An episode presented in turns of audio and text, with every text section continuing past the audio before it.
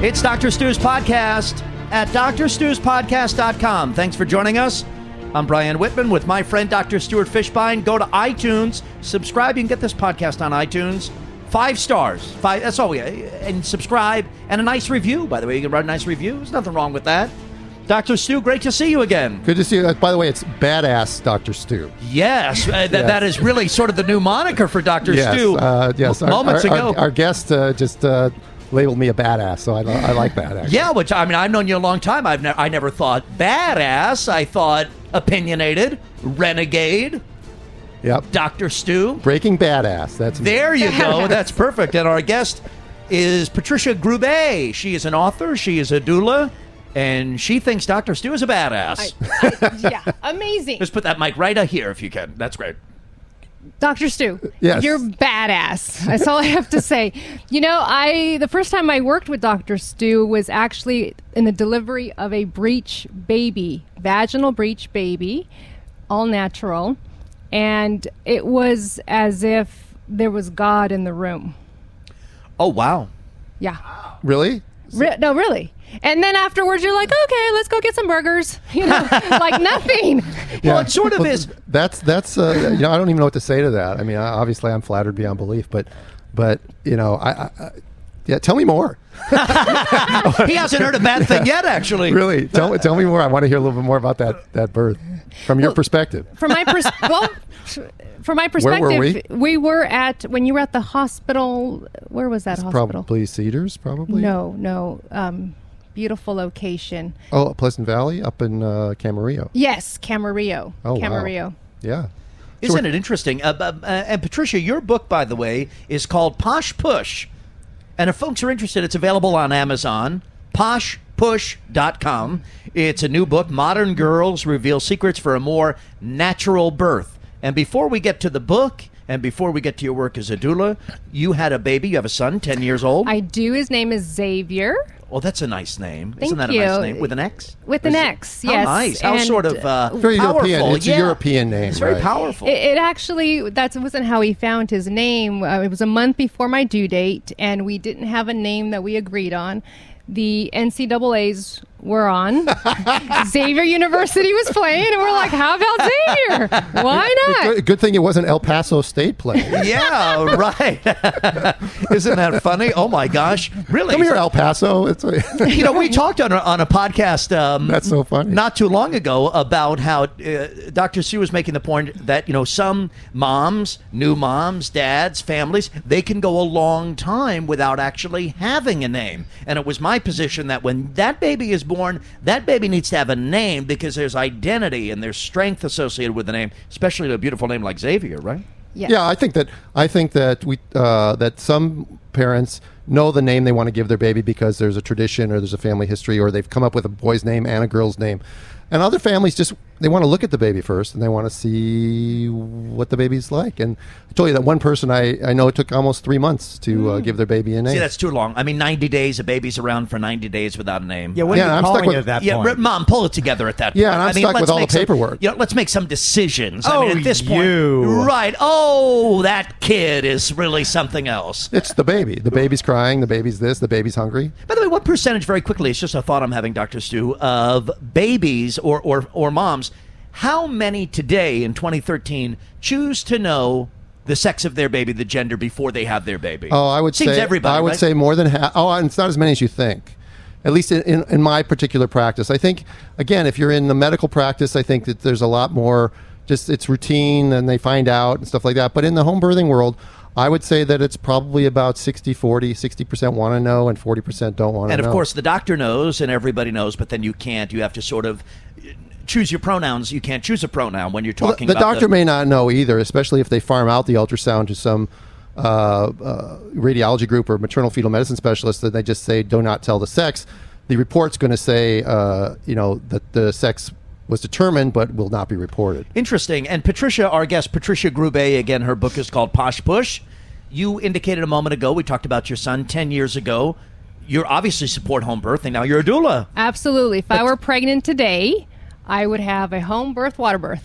But What was that wasn't the case yeah, 10 years what, ago. What was your mindset 10 well, years okay, ago? so 10 years ago, Okay, I was a paralegal, contracts paralegal. I used to work for TRW, Okay. um, aerospace. Yep. And so I was a different person.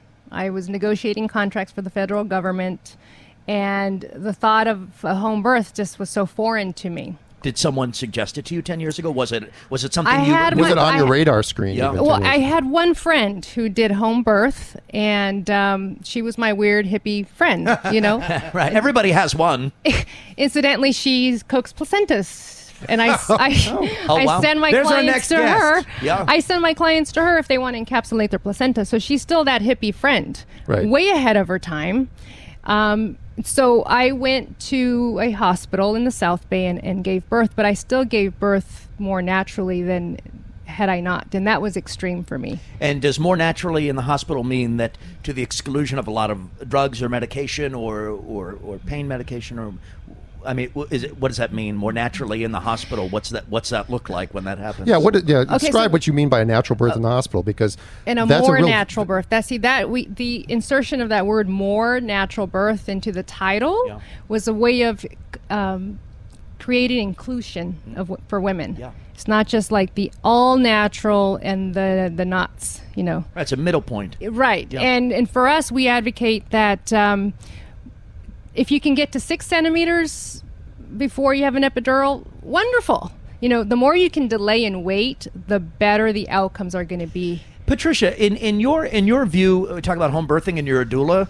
What is the parents who choose moms who choose home birthing?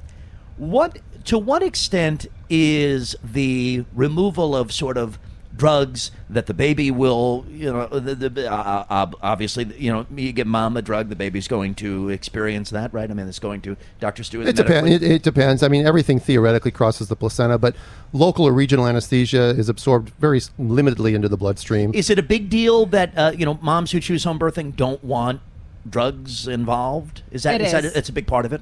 It is. Yeah, I think that I think that most women who who want to avoid medication do so on the theory that they w- don't want any of this stuff to cross the placenta or anything. I mean, there's other things involved with drugs that that affect the mother's you know blood pressure and other things indirectly that are going to affect the baby too. So there's a lot of reasons why women would choose not to have drugs. Did you end up having an epidural? Or So what happened in my case was my baby was posterior, which means sunny side up, facing the wrong way. means the eyes are looking toward the ceiling. And if in the typical position that most women are delivering at in the hospital, which is called the dorsal lithotomy position, I'm assuming that that's the position they had you in. when It's you were different from a breech, right? Forgive me as the layperson here. Yeah, the head is down, but instead of the head usually coming into the pelvis sideways, or the baby sort of looking at the floor, the baby's head is if the eye, the face is looking upwards, which means the back of the head or the big part of the head, which Brian, you know, you have. a Yeah, big sure. head, My mom your used to say, Brian, you have yeah. that beautiful head. Brian, Right. you got that beautiful big. but that big part of the head is pushing more on the sacrum, and it's it's probably it's more uncomfortable. It's a slower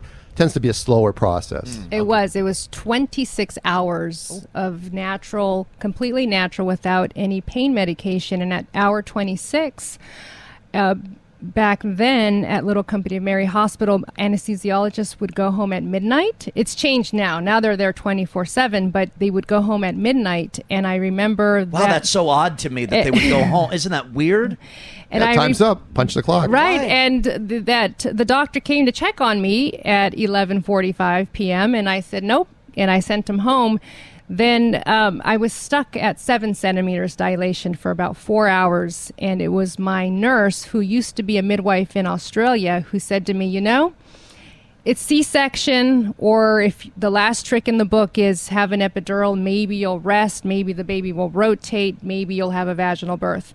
And I remember that moment because I had to just right then and there put my ego down.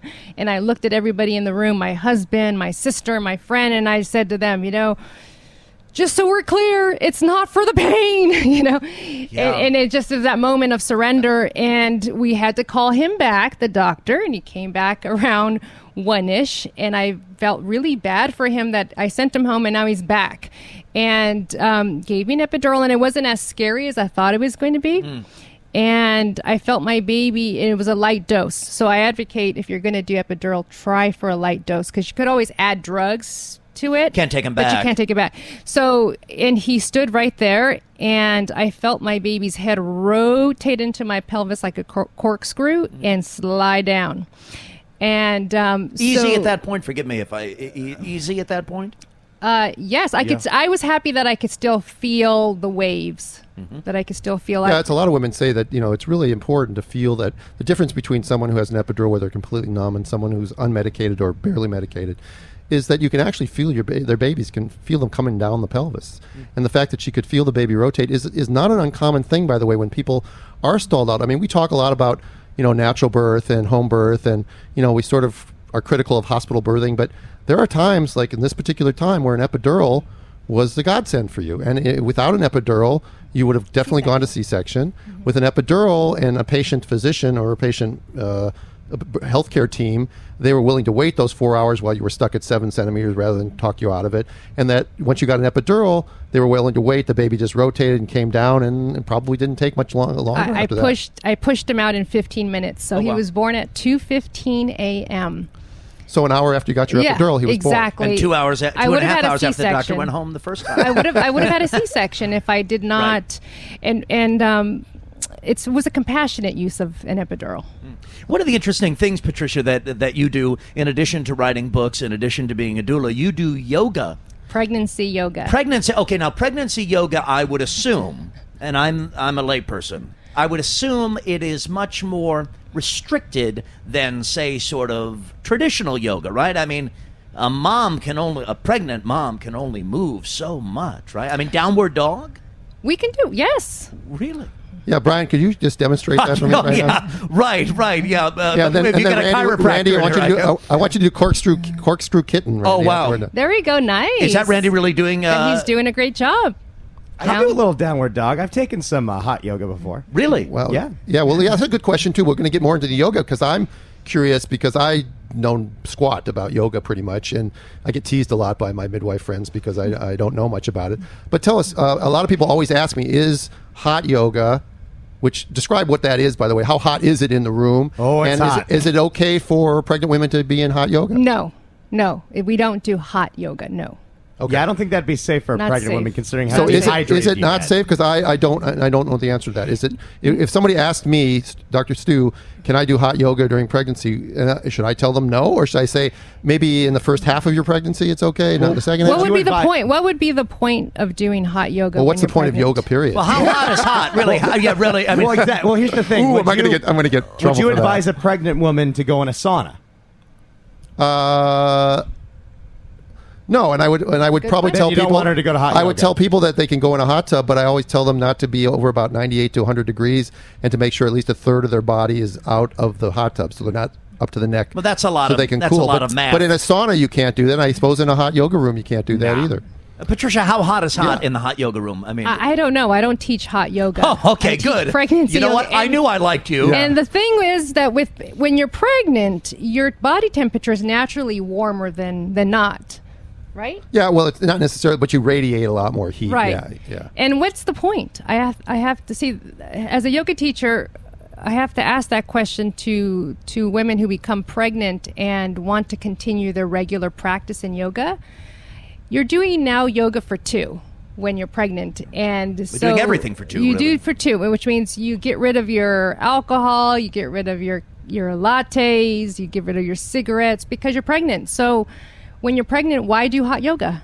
You know the whole. You know, that's a really good. That's a really Right. good You know, explanation. I, People- I, I, would never thought of that. When you're 41 and a dude on the radio, why do hot yoga? I mean, really, I'm why? taking you to a hot yoga. oh, please, hot yoga. I would. I would think. But I- Randy, but Randy, I mean, but uh, Brian, you're single, so you should do all the yoga you can because you know what? It's like the ratio is unbelievable. It's ridiculous. Yes. Yeah, but I got to be honest with you. I don't want to try that hard. I mean, I really don't. I'd be schwitzing in You the know, yoga. it's- but they'd be, it's- but they'd be nurturing. and- yeah, but they'd be all nurturing to you. They'd be all sweet to you. What do you Yeah, think when I yoga pass is out when outside of uh, breathing and stretching. just painful and sort of. I mean, no, I, it's very comfortable. You know, a lot of people here in Los Angeles, obviously, Patricia, Bikram yoga. I'm sure that's a That's the hot of yours, yoga. right? That's the hot yoga. Oh, Yes. okay. So the yoga when when there's when there's a mom, a pregnant mom coming to yoga, tell us quickly how that's different from regular yoga. What the point of pregnancy yoga is to assist the mom and with her body to help the baby move into optimal fetal positioning. sort of get bones in the right way. Every hips open, um, head down. Uh-huh. Right. The baby's head down, tummy to mummy. Uh, those are things that you're not going to do in a regular class. You're not going to sit and do squats. Um, we do pregnancy yoga for endurance. I do Kundalini yoga, which is uh, more for mental preparation, and it's to help them uh, raise their pain threshold. I see. And a lot of moms doing mom yoga together, right? Pregnancy yoga together. And a community, yes. Yeah, is, and, and that sort of obviously helps the whole process when you have a bunch of people doing it together. Yes. Right? Yeah. Yeah. Yeah, and some yoga, some yoga positions are, are really helpful for certain conditions in pregnancy as well too. I mean, sometimes we send somebody to a chiropractor for something or to an acupuncturist for something. I know when I have people who are uh, breech at 35, 36 weeks, uh, before we start all the monkey business with chiropractic and acupuncture inversion and things like that, some of the times they, they, they just do uh, yoga positions, including Randy's specialty, downward dog, Which was very impressive, by the way. favorite. I don't want to gloss over that. What you did here a moment ago was very impressive. Yes. I, I need you to know that. I'll show you more. Uh, you know, it- it's all right. But I'll it was pigeon it. You what? I'll do a pigeon. oh, Do you know what the pigeon is? yes. All right, Randy's going to do a pigeon. All right. This is great Not on live radio, by the way. I yeah, mean, this no, is great I- on radio. there's nothing like quite like physical. It's like a Jerry Lewis sketch here. All right, so you, you, your leg is bent. yes. Oh, wow. You're not supposed to know how to do that. Uh, what's it? Uh, you right? Well, a little because hard a to do with man's jeans. Yeah. hips are not as flexible as a woman's. well, this guy, you know, th- th- don't let this guy kid you. That's pretty impressive. Yeah. wow, wow. Look at All right. that. Well, well, back to the back. I don't know, really. I don't know how you did. I didn't know you could do that. I've known you a long time. I didn't know that that was sort of, you know, uh, you know. I'm a flexible human being. Yeah, I, I didn't really think of that. that is pretty darn cool. Yeah, that, That's after only like three or four classes. pretty good, right, Patricia? Awesome. All right, so tell us about Posh Push. That is your book. It's available on Amazon, and the subtitle is Modern Girls Reveal Secrets for a More Natural Birth. And the mom on the cover of your book is all blinged out. I mean, she is a very 2013 mom. Yes, and she was one of my yoga mamas. Oh, she's a real mom. Yes, this is not a model. Somebody I know. This is somebody you know. Okay. In class, yes. We talk about four secrets in the book Hmm. to a more natural birth, and the first secret is free your mind. Hmm. So the things that we have in our head about bad childbirth and looking at videos, you know, trying to clear the mind. Hmm. So that we remove fear, like your book, Fearless Childbirth. And the second secret is um, treat the body like a temple. Hmm. So that's doing yoga, eating right. It's not going to McDonald's at 3 a.m. Right. By the way, these first two things, a clear mind and treating the body well, these are things that even people who aren't pregnant should be doing, right? exactly. And the third one, which is a big one, is choose your entourage wisely. Hmm, I like that. That's very, very important because when I get hired as a doula, I could only do so much for the client. If she's already picked a doctor that's going to induce when she's three days overdue and, and is going to be c-section happy. There's only so much i can do. So rule first thing is pick your entourage wisely. And, and I say very quickly before we go on to the fourth secret, choosing your entourage. I mean, talk about the doctors and the physicians involved, and the midwife and the doula, but moms who are pregnant, the entourage is their girlfriends too, right? Other other women who they talk to about pregnancy, and I guess some women can be, if they're not careful, sort of insensitive with filling a new mom's head full of bad stuff. Is that fair? That's fair, and I purposely do not go to baby showers. I get invitations all the times. I hate baby we have showers. that. We have that rule also, by the way. I We- have that rule. Well, it's just you get women in We're a lucky group. we don't get invited. yeah, that's what I meant. you get r- women in a room, and they're all going to talk about how horrible their birth was, and it's just not. I don't want to be that doula in the room. Yeah, I guess it would be kind of a toxic environment. Yes. It is, and, and we've talked about this many times before about how people they say really stupid things. They're trying to be nice. They're trying to uh, to connect with you in some way, like the lady at the checkout stand at the grocery store. Yeah, it's not at all mean-spirited. Who says you're either too big? You know, he says, you know, you tell them you're 30 weeks along. Oh, I thought you were 36 weeks. You know, that sort of uh, silly things that they say. And when it comes to picking your entourage, um, I also think that remember birth in the mammalian model is really supposed to be done by the woman by herself. They're not even supposed to have their spouse or their partner there. But we sort of as humans do that. But but having your mother-in-law in the house or at, at the hospital room, or having Aunt Betty there, or having 16 people waiting in the waiting room at the hospital while you're laboring. And nobody wants to leave, and everybody, you know, they should all leave. It's very stressful. Yeah, it, that sort of thing inhibits natural labor from progressing normally. Yeah, very quickly before we get Patricia to the fourth secret, a friend of mine who recently had a baby just about a month ago, and she had her baby at home. She was commenting, and I thought it was interesting. You sort of uh, you talk about you know the entourage and all of this. For a week after they had their baby, no visitors. Mm. It was mom, dad, and their baby girl, and that's all it was for one week. They even their even even you know family, mom and dad didn't come in for a week. They had that week of real quiet and calm and serenity with their baby in their home for a full week after they had their baby at home. These are obviously strong people who are willing to take criticism from their family later on because I'm sure that there are people who think that's really strange. But I think it's a it's a it's a it's a really good idea if it fits their model of parenting and their care because really it is time to bond the family unit and to uh, get used to that whole new setting without all the interruptions. Yeah, really. I mean, uh, for lack of saying it more succinctly, they put out a "Do Not Disturb" sign and said, "You know what? We want this week with our baby." So, what's that fourth secret of uh, of uh, natural birth for moms and posh push? Um, I'll, before I move on to that one, can I add a little bit more to the entourage? Of course, sure. because you might get that a lot, Doctor Stuart. That um, Fishbein. When That's my last name, by the way. Yeah, Specializing in Badass. OBGYN. I'm not used to Badass. That's right. yeah, you forgot that badass. with part. the with with the entourage, really less is more. Less is more. So I ad- So I what does an entourage- recommend- what's an entourage? I recommend to my clients that tell no one when they start labor. Barely tell the husband. You know, don't wake up the husband in the middle of the night. So don't put a Facebook status. I'm going no, into labor. no, no, no, no, No, no, no. because Don't that will it. slow things down. Really? Yes. it does. You don't want to live tweet a birth? No, I don't No. know. But, but it's interesting that, uh, but it would seem to me that maybe when mom goes into labor, she wants that support, right? So to let a few people know is sort of maybe, no. No, because then they want to show up and there's nothing. it tortures Yeah. the mother in law to know that a baby's coming and she can't be in the room. And so then if it might create gonna- friction for later on in the relationship. Mother-in-law will never forget that she wouldn't let me come to the hospital when she was in labor. just don't tell anybody. Yeah, these are these all go back to the basic mammalian model. I keep I keep coming to this in almost every show that we do, is that i i you know when the cat's in labor, the cat doesn't go around meowing to the neighborhood to tell everybody. The cat just goes off quietly by itself and, and is in labor. Finds and a it box and is disappears. good It- to go. Yeah, it you know it doesn't look for the tough alley cat that. Uh, you know that got him that, that knocked her up. It just it basically goes off by itself. Hasn't seen that Now, alley I'm not cat in a long saying time. I'm not saying that that's perfect for everyone, but I think uh, Patricia's advice is really good here. Is that is that this is a private moment, and it's and it, it does better when it's left in that realm. Mm, that- that's very interesting. And what is that fourth secret? The fourth secret is let the labor dance begin. So allowing your body to go into labor on its own without time restrictions. In other words, give, like for an, for instance, whose time restrictions? Well, less than two weeks. Right. So you're saying don't get nervous if you're a week overdue. Don't start watching the clock. Don't don't start counting every Braxton Hicks contraction that you have in the evening and say maybe this is it, maybe this is it. Just you just go about your business. and When it then comes, and, it and not comes. allowing to be induced if your if the mom is fine and the baby is fine. Hmm.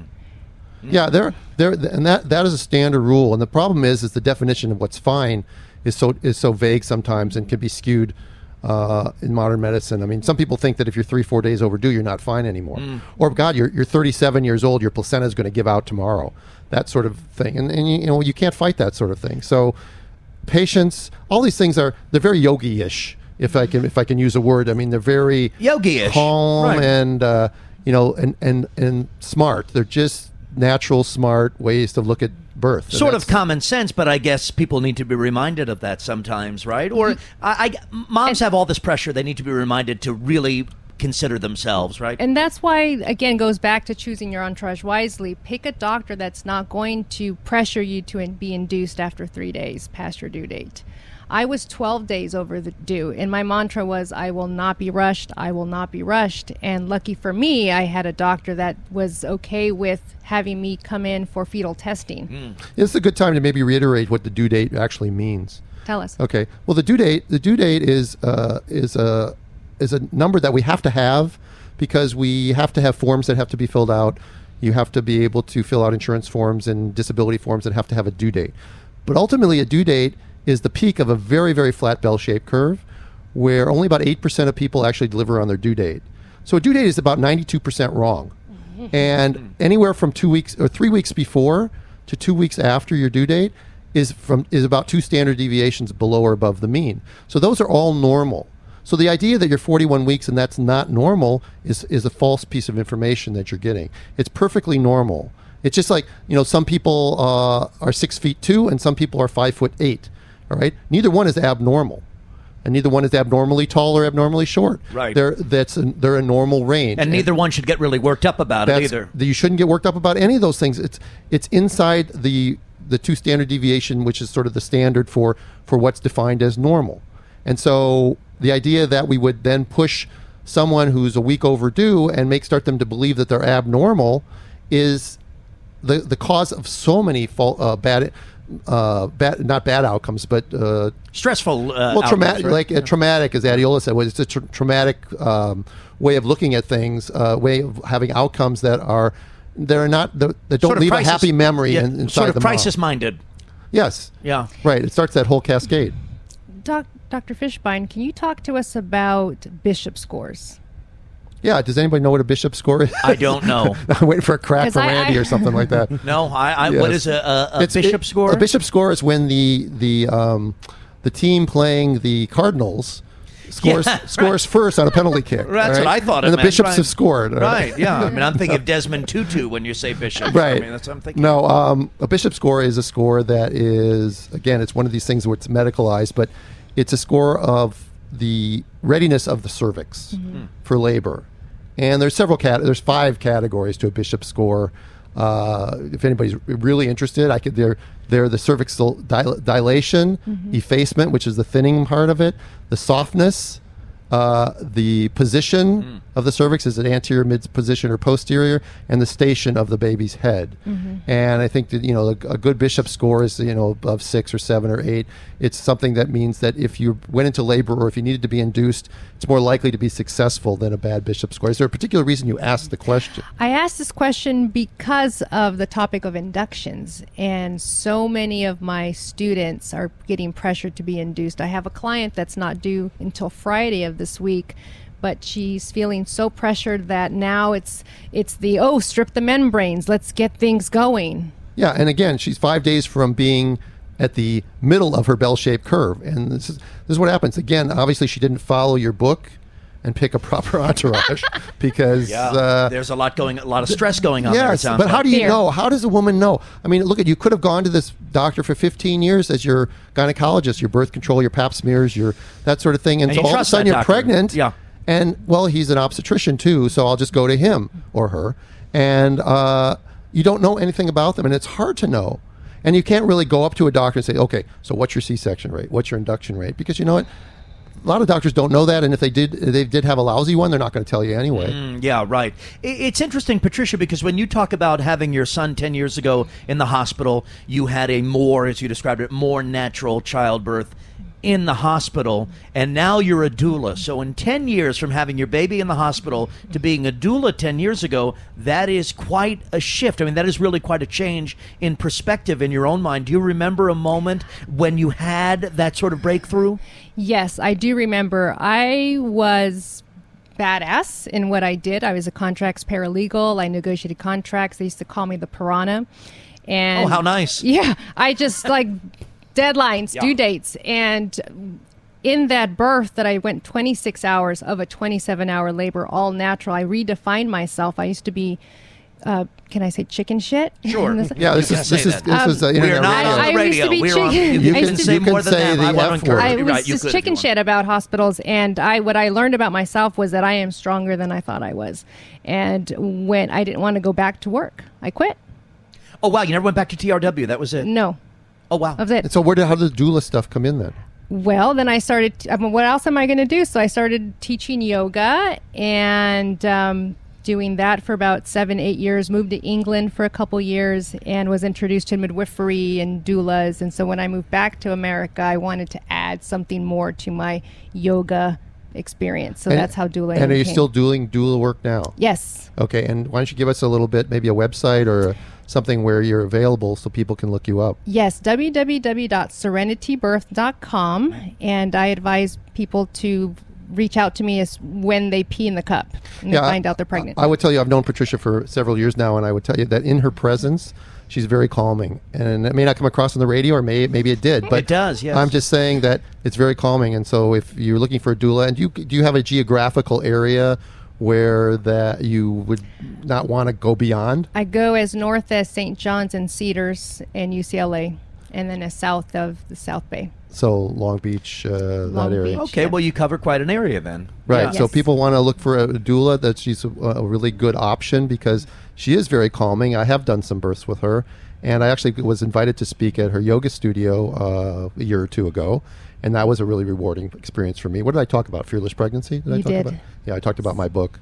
Yeah. At, at her uh, thing. So that was that was is a great experience. That's very interesting. I mean, it really is, and and I think that um, it sounds to me like you were you were a mom who was sort of inclined to the idea of being persuaded into the home birth option. And you said earlier, if you had another baby today, if you're pregnant again, that is what you would choose.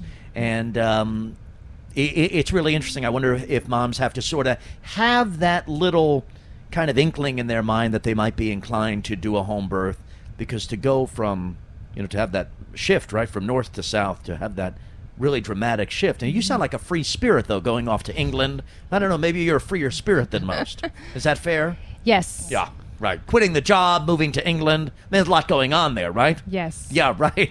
No, and I and I think that the birth um, evolution is something that is is is remarkable because I mean, so many people uh, don't have that realization, that awakening for them, and I and I don't know whether you're ever going to. I mean, I don't want to get personal whether you're going to have another baby or not, but I know that if you did, it would be an entirely different experience for you because you would do it differently.